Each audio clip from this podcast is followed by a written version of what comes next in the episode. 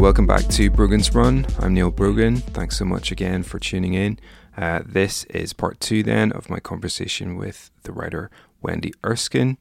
And uh, this conversation was recorded last month, just around the time of publication of Wendy's new short story collection, Dance Move. Um, so, we're going to talk a wee bit more about Dance Move in this episode, a wee bit more about Wendy's background, how she got started writing stories. And we're also going to speak about the playlist that Wendy has put together for these episodes. And you can find a link to that playlist in the show notes for today's show and uh, also in the podcast link tree. So let's jump in. This is Wendy Erskine.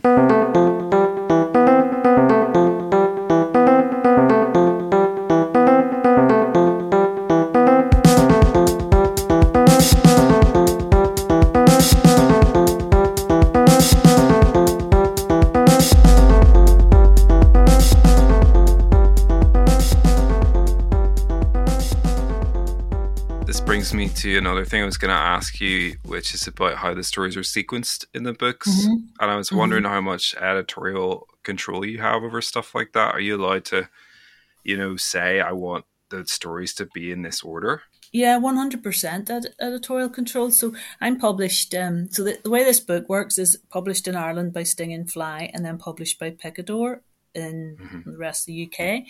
And so Stinging Fly is basically um, one guy called Declan Meade, and um, I think he gives you as much autonomy as you can possibly have, basically. Um, right. And so with Sweet Home, I, I ordered it myself, and then um, with this one, did the order as well. I mean, it sounds like one of those things. It's kind of like, oh, you know, lady short story writer, you know, orders her latest collection of stories over a, over a glass of some gorgeous wine in some beautiful room. Um, but it, it didn't really work like that. This the first time round. He just he just said, right, we need the order, and I did it in not I would be an exaggeration to say 20 minutes. I did in 10 minutes. I just put post-its mm. and just thought, right, okay, there we go, that'll do. Um, mm. Because it's one of those things that you could deliberate over it for the rest of your life, going, oh, what about moving this one here and what about that one and all the rest of it. And in reality, people like me, I don't read short stories in the order that the that the person um, has placed them. I never read a I would never read a book of short stories the whole way through um, in yeah. in that way. However, there are some principles, and one of the principles would be like don't start off with something totally left field. You want to start off with a story that provides a person with mm-hmm. a reasonable handle on what it is you're trying to do. Um, mm-hmm. And like I'd also I had also the idea that I wanted the final story of Sweet Home to be one that was fairly stoical. It was just about life needs to just continue on. And so I wanted mm-hmm. the story that finished um, Dance Move to be the same, that it was going to be mm-hmm. another one that I thought thematically was quite similar to the final story of the um, of, of the first collection. Um, yeah. And then, you know, it's it's kind of like you know, trying trying to kind of provide a bit of a bit of variation so that if somebody does want to read right through, that it's not going to be that you're duplicating kinds of particular sorts of characters or whatever. But I suppose though the main thing for me beyond the actual physical ordering is that uh, a collection is able to achieve a kind of a impact or some kind of it creates some sort of meaning beyond the components beyond that beyond the individual stories that in some way that these all build together to produce something that's more than the sum of the whole and i don't mean right. i don't mean oh that oh mrs so and so that was in one story appears again in the other story and they're, they're all connected no. up like that you can do that it's a kind of an artifice to do that a lot of the time maybe people like uh, yeah. i don't particularly but it's uh, it's that the reading experience and the way the stories speak to each other regard regardless of how you order them, that the stories in mm-hmm. some way speak to each other. But having said that, right, I also think as well that reading a short story collection is a very is a difficult and demanding thing. You need to recalibrate into a different world. It's difficult. I understand why some people just don't like it. I mean, even in mine, which is mm-hmm. something, it's quite geographically circumscribed even with mine, you're having to recalibrate to different worlds, to different sorts of microcosms each time you start a new story. So you're basically back at square one each time. And I can understand yeah. how some people find that some people find that wonderful, but some people find that quite quite difficult. Well, you see, this is another thing I was gonna ask you about is the way your stories are all based in a sort of fixed locality, which is generally Belfast, but mostly Northern Ireland anyway. Would you agree with that? Mm-hmm. It's just basically mm-hmm. mm-hmm. Belfast, mm-hmm. even even more mm-hmm. specifically East Belfast. Quite a lot of those stories. Mm-hmm. Um, the stories all take place kind of within that locality. So when yep. you're reading, if as I just did, and I agree, I don't normally do this. I don't normally read a short story collection all in one go. Um, but I, as I just have, it's kind of I don't know if you'll agree with this, having what you've just said, but it's kind of in a way like this episodic, almost novelistic thing because it's all in the one place, but none of these people have mm-hmm. anything to do with each other. Um, mm-hmm. so, and there's not that artifice of having people pop up in different stories and recurring characters mm-hmm. and stuff, but there's a connection there and it's the place is the connection. Mm-hmm. Um, so I think when you read it that way, you notice that more. I think, and um, I just go back to sequencing of stuff. It's kind of like it reminds me or makes me think of you know album sequencing. Quite often, people will listen to mm-hmm. a full album or whatever, but the way one song mm-hmm. plays into another mm-hmm. song is quite important. So if you, I mm-hmm. like the way in in in both your books you'll have a story that ends in a certain way and you do have to recalibrate but sometimes mm-hmm. it sort of one plays into another really nicely do you know what i mean mm-hmm. and mm-hmm. sometimes the mm-hmm. contrast is really mm-hmm. useful as well would you always listen to albums like would you always listen to albums the whole the whole way through would you skip tracks and so on no i'm not a purist about stuff like that um, the way i listen to music now mm-hmm. is like everybody else i just listen randomly to whatever an algorithm is pumping out you know and in a it's quite passive you know i'll quite often just let it mm-hmm. guide me um, but growing up yeah I, w- I would have been more purist and i would have listened to albums from start to finish and stuff and mm-hmm. um, i just think yeah when you do read a short story collection like that you you pick up on a world and it kind of reminds me again not to go on about Raymond Carver but it reminds me a bit of um, not so much his books, but you know, like Short Cuts, the Robert Altman film, where all this stuff's happening in LA to all these different people. Um, they've kind of yeah. transposed his his world to all this all these characters that happen to be in LA, but yeah. they're all kind of related in some way because of you know how, how it's been mm-hmm. written. There's this kind of mm-hmm. quality mm-hmm. to the characters that makes them relate in that place.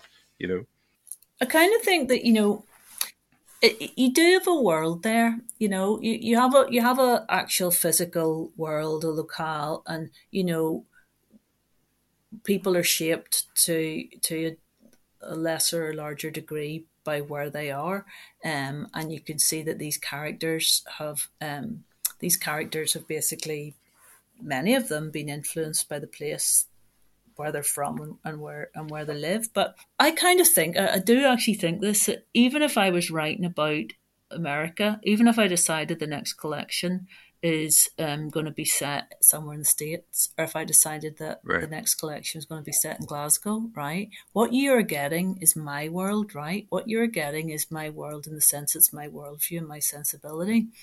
And that's kind of more fundamentally for me what links mm-hmm what links the characters and what makes the story similar. It's my way of perceiving how life is, um, and some people might right. like that, and some people some people might might not.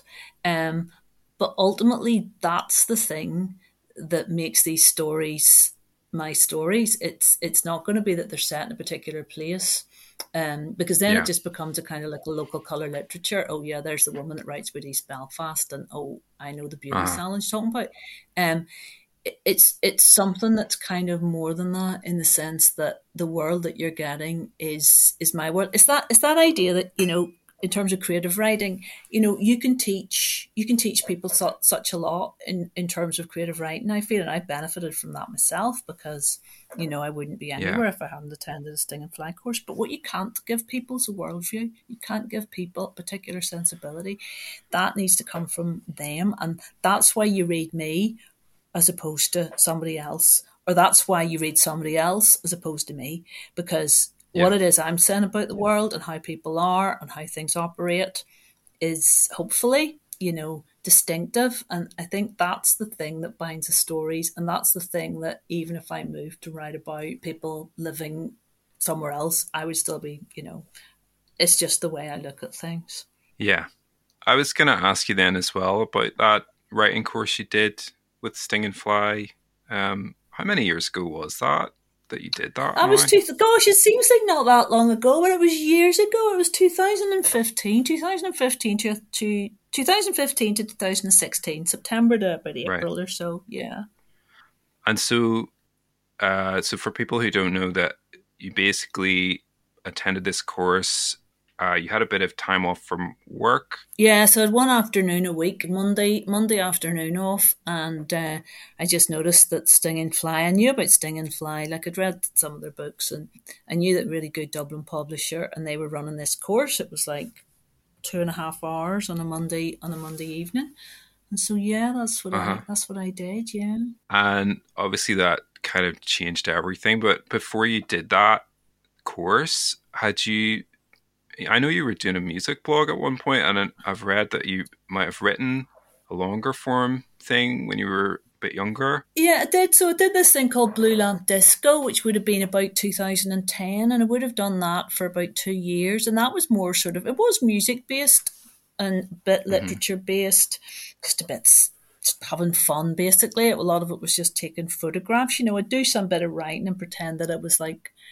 Brian Wilson's wife and do something or other written about the Beach Boys, but just daft stuff to be honest, you know, or else dressing yeah. up. I dressed up as you know that Captain Captain Beefheart cover. You know, I sort of did did different covers and so on of albums using just things in the kitchen and um, you know, some people, not not that many people ever looked at it, but it was kind of like a creative, a creative avenue, and yeah. that was me probably just gearing up, thinking, yeah, there's something I could probably, I could probably do, but I didn't really, I didn't really know, I didn't really know what, you know.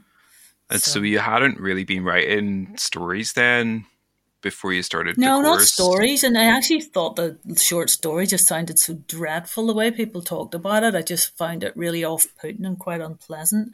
Um, so I, would never really tried to write short stories at all. I'd, I tried to write. I lived in Newcastle by myself in 1993. So I lived in Glasgow for years, and then I moved to Newcastle upon Tyne. I was just living on my own, and I wrote a novel when I was there, and it was just like embarrassingly bad.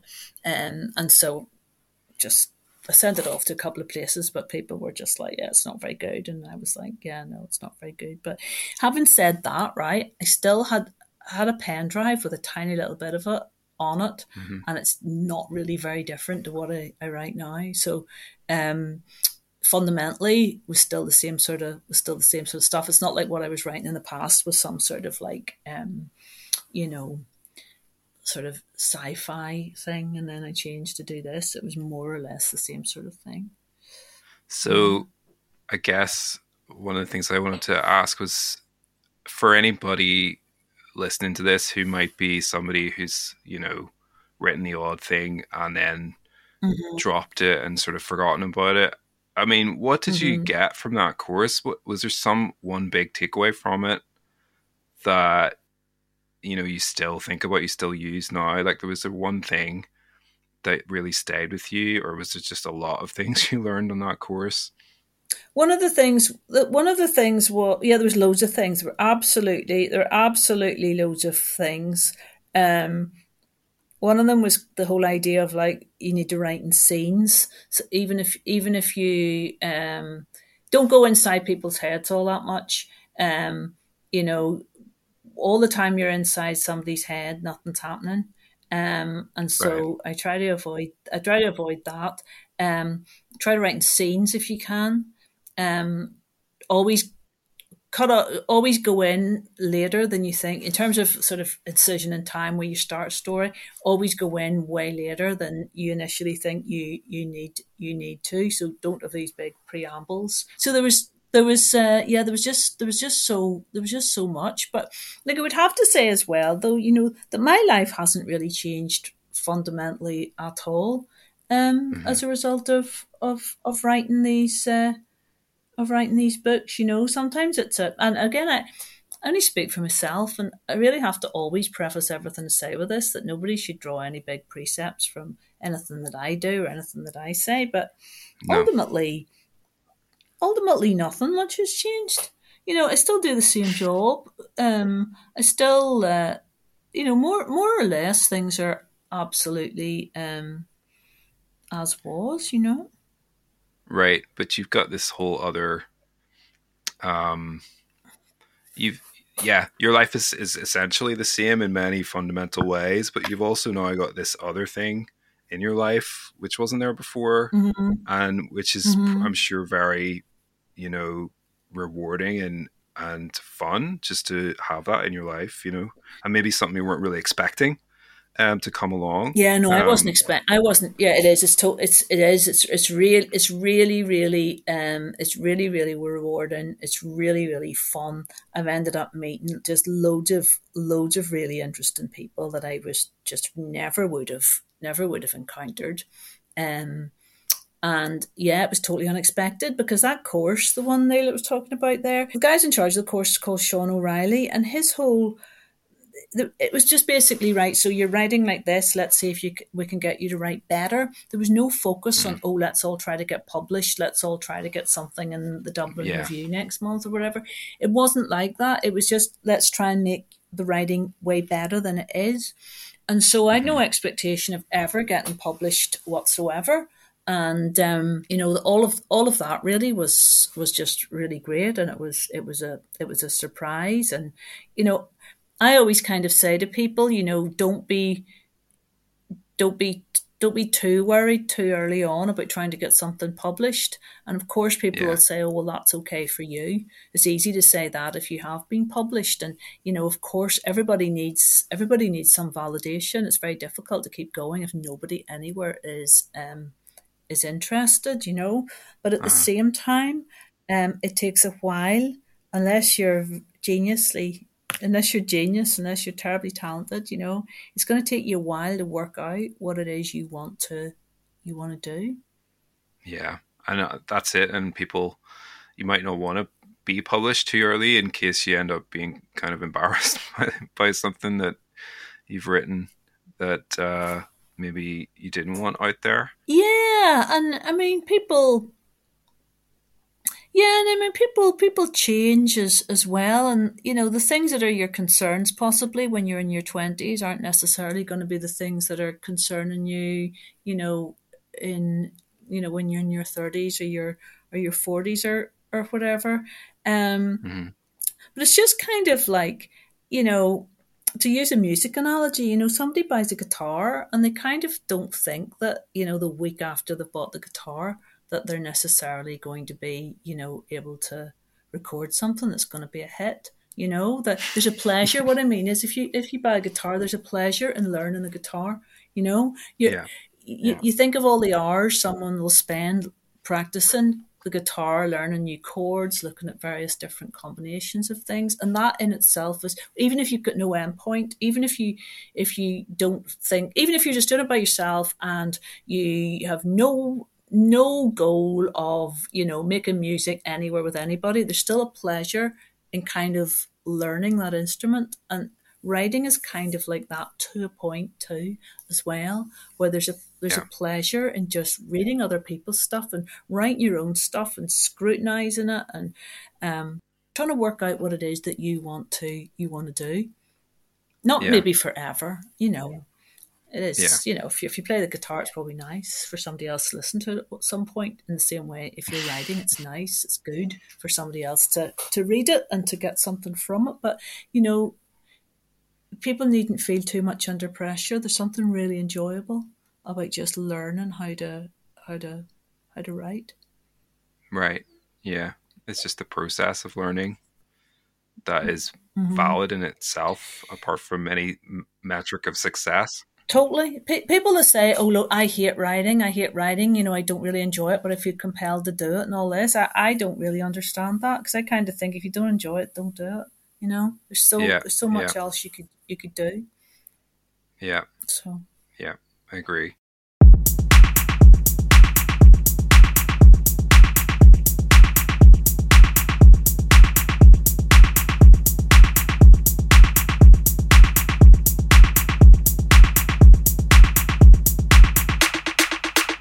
guess we should get back to your playlist. oh, yeah, do. Okay. So the second track you've picked here, Frankie Knuckles, Your Love. Um, mm-hmm. So is that more just that's just a, you know, Chicago house classic? I suppose there's different there's different ways that people can use can use music in in um, in, in books just generally, and sometimes I get really annoyed with with it the way people do it, and I think it's a, a total shortcut to atmosphere. It's a total shortcut yeah. to trying to make somebody look cooler or whatever. Uh, it often totally turns me off a writer yeah. whenever they don't yeah. use music very well. But in this story, um, his mother a guy kills mm. himself. It's not spoiler to say that. Um, and mm. at his funeral, they play Frankie Knuckles, "Your Love," because that was one of his favorite um, was one of his favorite tunes. Um, that's right. Yes, that's right. Yeah, and and the reason I liked it because it was kind of like um, it was something that he liked. It gave people a little bit of an idea of the type of person that he maybe was, um, and also mm. as well, at the funeral, it caused a bit of sort of discomfort for his mother because there was sort of this puffing and panting in it that was kind of a bit sexual, and his mother wondered if it was appropriate for a funeral. And you know, that's yeah. the kind of thing. That's the kind of comp. That's the kind of what we are saying before, but kind of building in some kind of complication in, into things. You know mm-hmm. that um, it was his favorite song, but there's also all of this about the about the funeral and it, it's just a it's just i what i'm hoping to do with music is as much as possible make it part of the fabric of people's it's the fabric of people's existence it's the fabric of people's lives um yeah rather than something that's just dropped in there awkwardly to try and you know create this shortcut you know to coolness yeah. atmosphere or, or whatever so that's what that one is that kind of reminds me of a english teacher i had I remember him trying to make me put put like songs. I remember I, I can't remember what it was about. It was like some kind of creative writing essay we had to do, and he was like, "You need to put in, you know, mention you're into music, mention some bands, mention." And he tried to make me like refer to a song in a story or something, and I really resisted it. I really hated doing it because I just thought it was so naff, you know like to actually refer specifically to it and to the lyrics of it and stuff. But he was like, no, that'll really improve it. Um, but the way you've used that song in that story is great because it just creates this. Um, it immediately evokes the atmosphere of that of that moment and the sadness of it, but also the total the kind of inappropriateness of the song, but also the fact that it is appropriate to him, but maybe and the confusion it causes his parents and stuff. You know, so used used well, it's it's brilliant. You know. Yeah, well, I, I 100% agree with the young you, 100%. Uh, and that, this was a time when I was kind of breaking my, my own rule a little bit. But if you thought it worked, Neil, mm-hmm. that is good. That is great. And then we've got uh, Suicide Johnny. Yeah, so for Sue, that, that was making me feel, and again, this isn't stuff, this isn't stuff that I was listening to whenever I was. um it's not that I was listening to this necessarily whenever I was actually writing the stories, but this one really mm-hmm. reminds me of Bildungsroman. And it's not like I was going, right, get into the zone with Bildungsroman and Lee by listening to this. But this yeah. just makes me, this is just so teenage to me. And it's so kind of, I know it's not 50s America, but it's got totally that kind of vibe.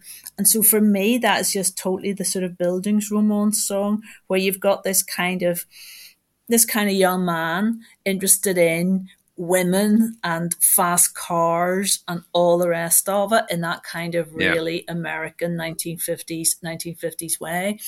But because right. it sort of also sounds kind of that kind of repetitive, sort of slightly industrialish sort of feel. It just fitted in mm. with, for me with that whole factory idea where he is and right. sort of yeah haunting, haunt. I suppose suicide there's a sort of like haunting quality too, all that echo and yeah. stuff. So it just embodies for me that particular that particular song.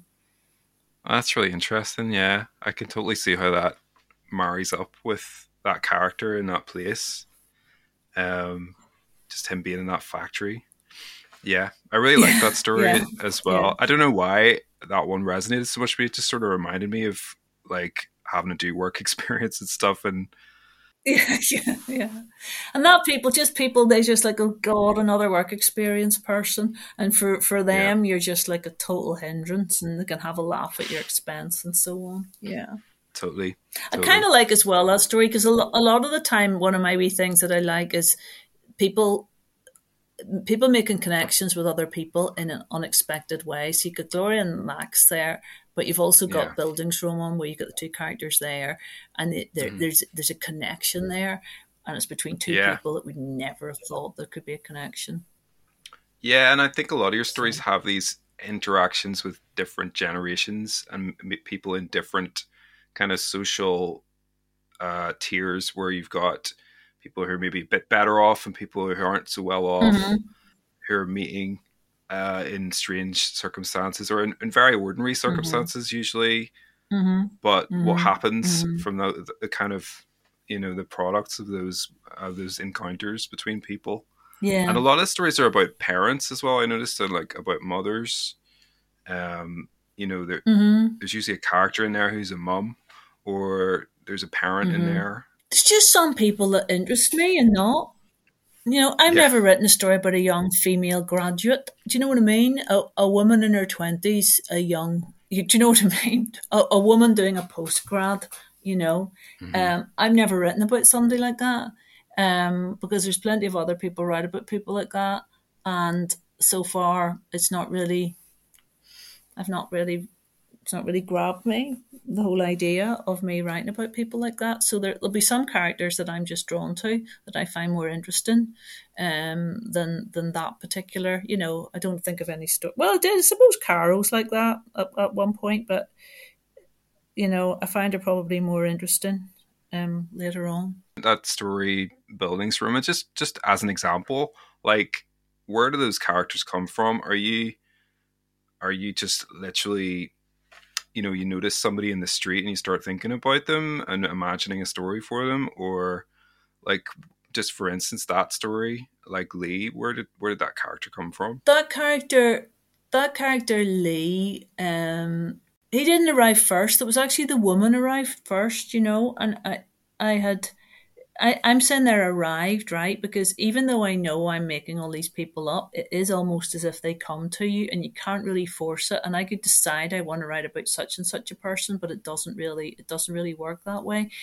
So I had hmm. read a story about a woman in Liverpool who had been um, given a gun to store um, for some someone in Liverpool, and um, she had felt she had just felt so guilty about this and so kind of freaked by it. She told the police and she ended up being jailed. And to me, it just seemed just such a sad and awful story. So I'd read right. about that and read and and, right. and that made me think of a woman like that. And I was kind of thinking, um, I wonder if there was anybody she could have confided in. Because that's also a thing that goes across Sweet Home as well the idea of knowing things or, or feeling a certain way and not having anybody that you can that you can tell. Um, the sort of loneliness of knowledge, I suppose. Um, right. And so I kind of thought, let's who would be totally unlikely? Teenage boy, right? And so I sort of thought a teenage boy would be totally unlikely, and I just started thinking, and I just started thinking and thinking about avoid and work experience and yeah it was it was just sort of thinking about the sorts of things that he might be he might be interested in. And then it's just right, started right. started coming together yeah.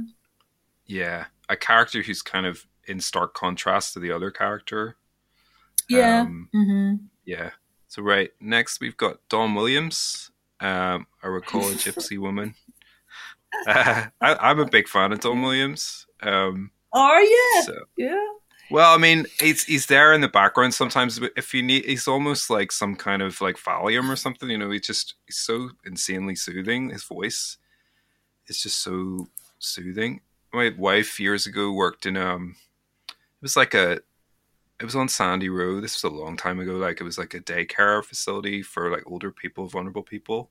And it, she remember that's when I kind of got into him because she brought home a CD from there one time of uh, of Don Williams, and you know, because she just said they just listen to this all the time, like.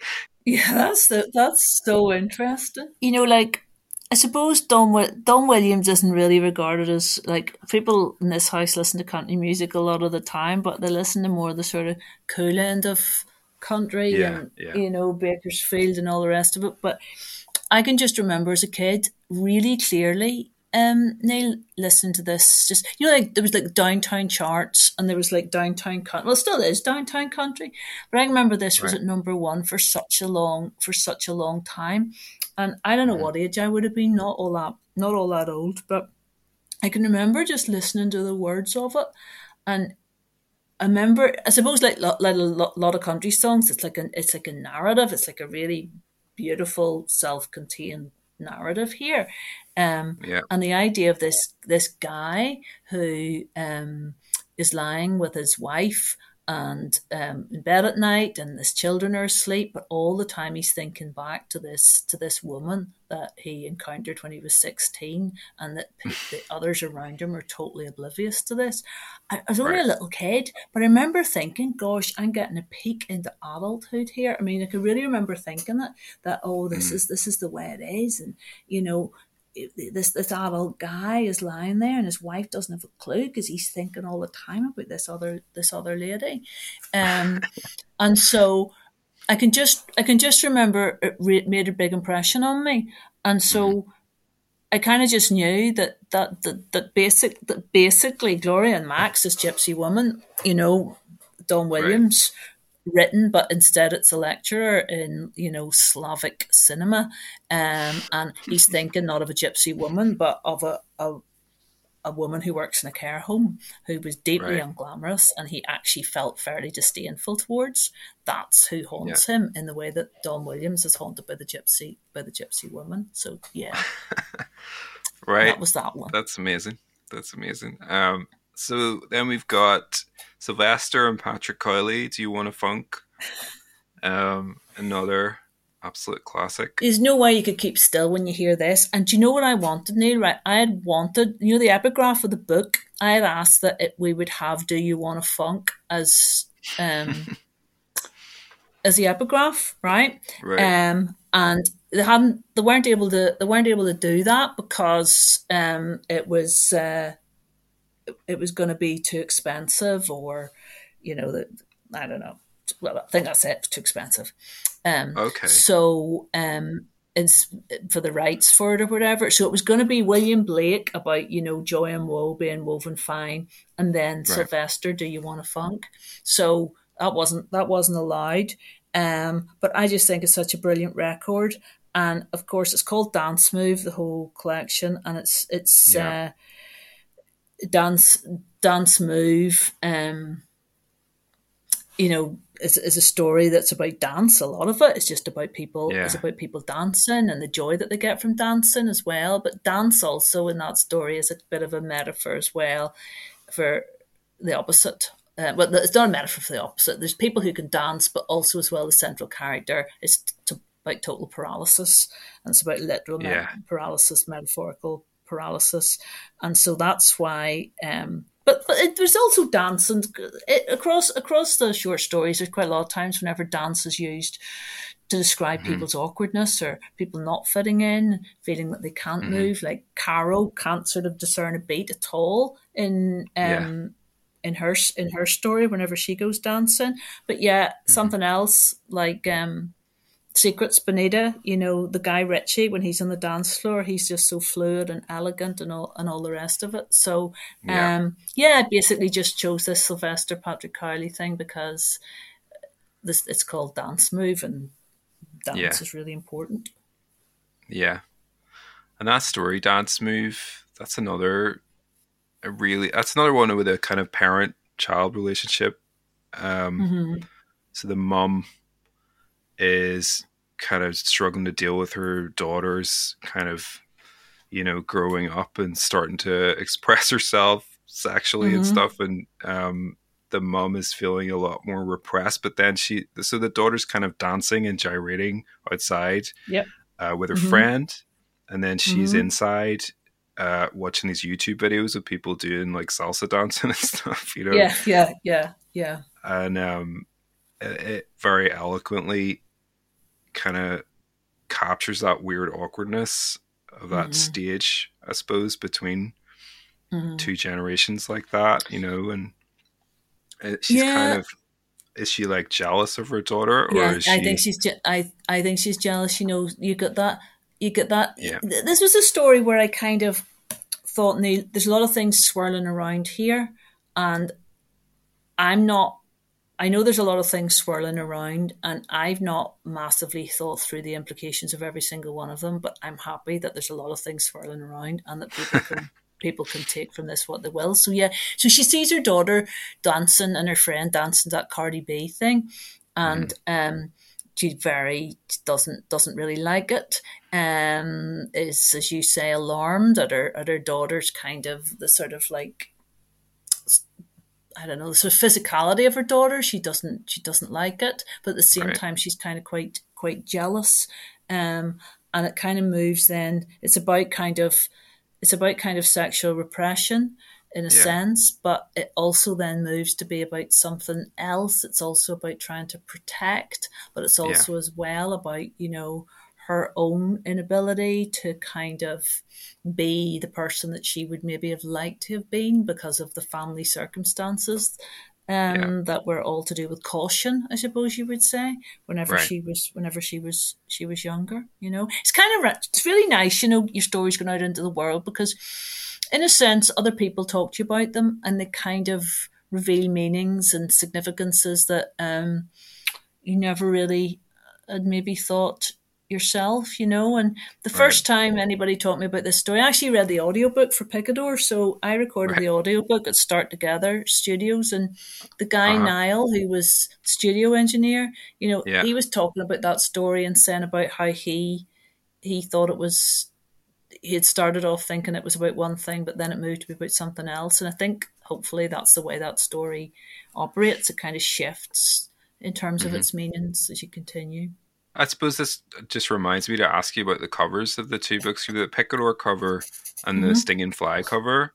Mm-hmm. Um, did did you like? Are you allowed to, you know, choose your book covers, or how does that work as an author? Well, again, I don't I don't know how it works for other people, but all I can say is basically how it works how it works for for me. So, um, Picador is obviously a kind of it's a really big, big, big it's, it's like an imprint. So Picador's an imprint of Pan Macmillan. So yeah, um, it's part of a, a, big organization with a big art department and, and so on. And what mm-hmm. they did was they sent me lots and lots of of they sent me lots of different um, images that they were considering using for the using for the cover, and they mm-hmm. also were happy for me to suggest images that I might think would be appropriate. And that was one of the ones that I suggested. And I kind of liked it because I just found it on the internet, you know? Um, right, right.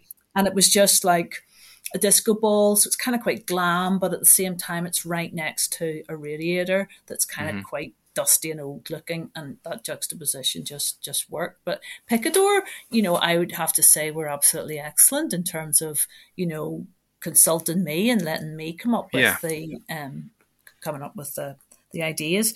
And uh-huh. then with with Stinging Fly, because it's a in a sense it's it's two totally different publishing companies.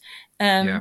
Sting and Stinging Fly then um, they have a sort of tradition of um, using um, Irish artists on their covers.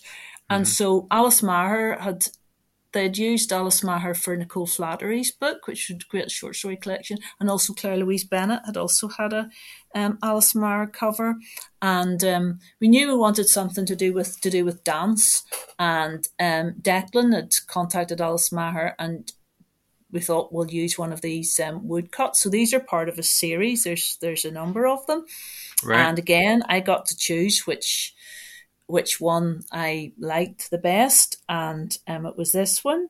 And so, yeah, as far as I'm concerned, I was for both for Picador and for Stinging Fly. They couldn't have been better in terms of the amount of say that they um, yeah that they That's gave great. me. You know, I've always just wondered about how much input you know authors have um, over book covers, and the other thing I like about book covers is that they change with mm-hmm. editions. You know, mm-hmm. unlike record sleeves, which always stay the same, book covers change.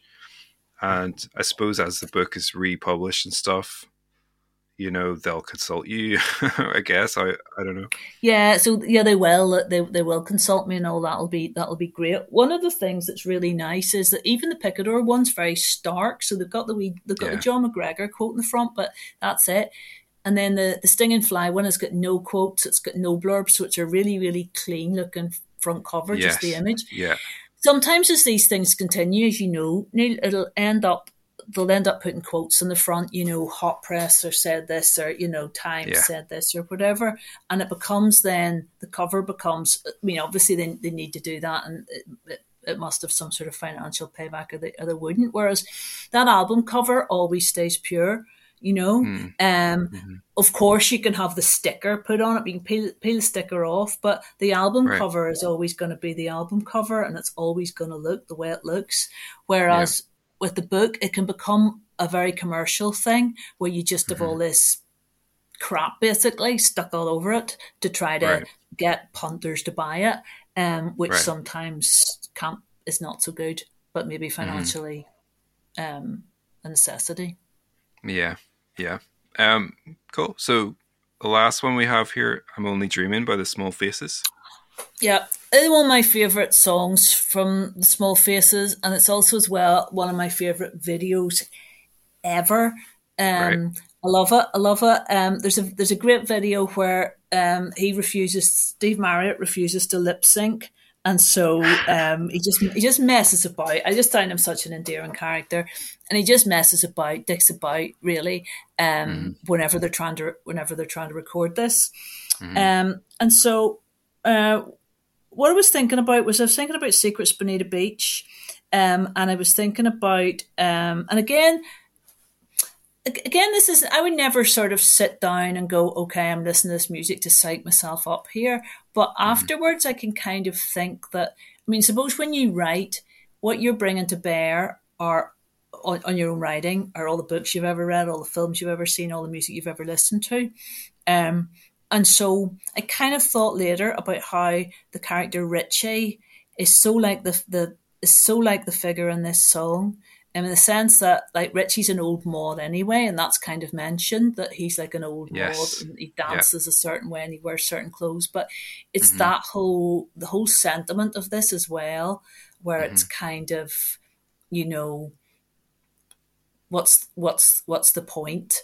Um, you know he, he wants to get he wants to get back with the person but the person isn't really going to want to get back with him and it's also right. as well the sentiment of that of that story richie's the character of richie's probably one because Rich, richie again is one of these people it's kind of a concora place that richie has been it's basically destroyed him and he's not able to have a relationship and his wife yeah. his ex-wife loves him but can't help him really and so mm-hmm. richie is probably one of my favorite characters i've ever written um, right and this this story is um this song almost as if he's sing I can nearly hear it as if he's singing it.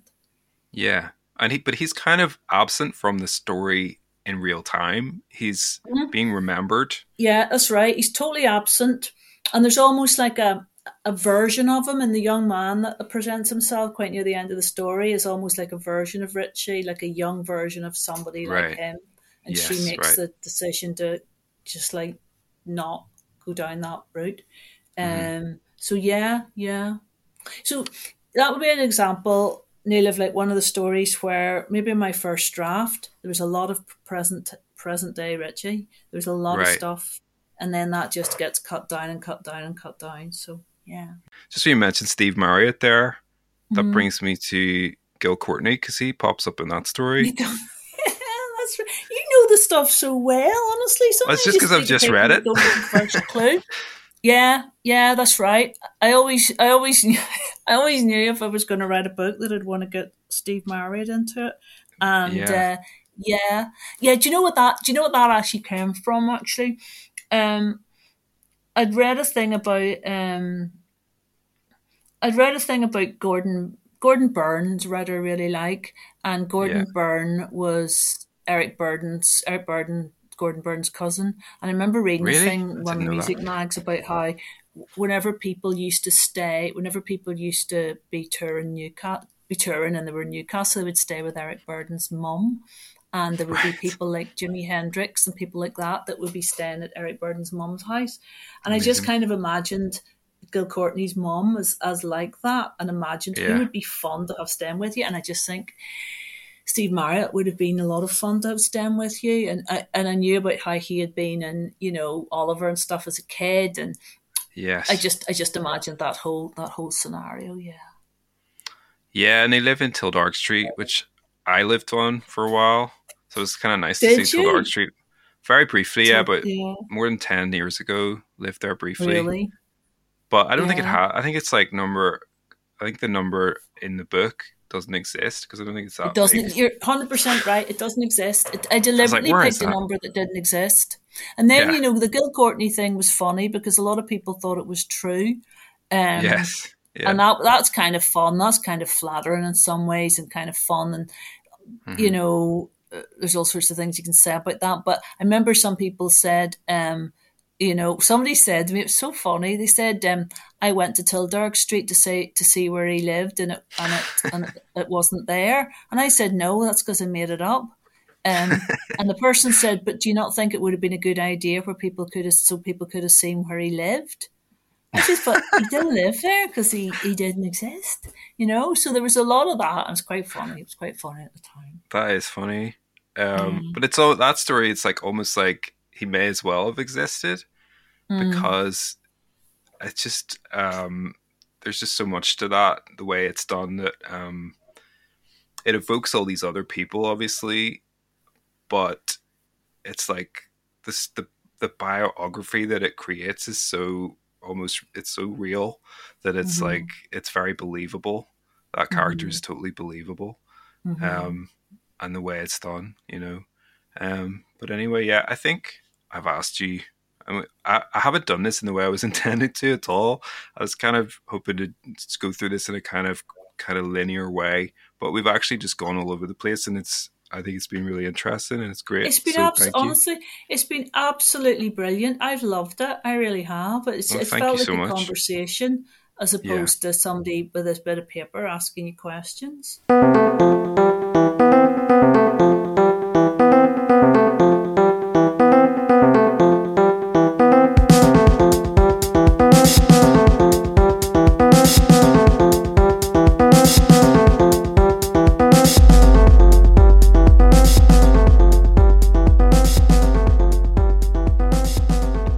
So much again to Wendy Erskine for taking the time to speak to me. Um, said this last week, but I'll say it again.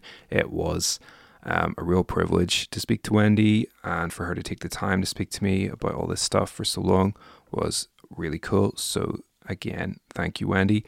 And I highly recommend buying Dance Move if you haven't bought it already.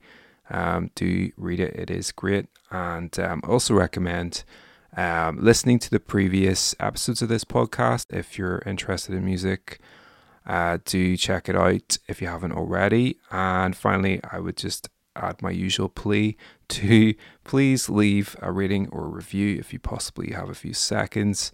It could make a difference uh, in terms of the reach of the podcast, and it might encourage me to make a few more episodes. So do uh, please do that if you have a second or two to spare. And that about wraps it up for now. So thanks for listening and take care. I'll see you soon. Bye bye. Yeah. Yeah. Uh,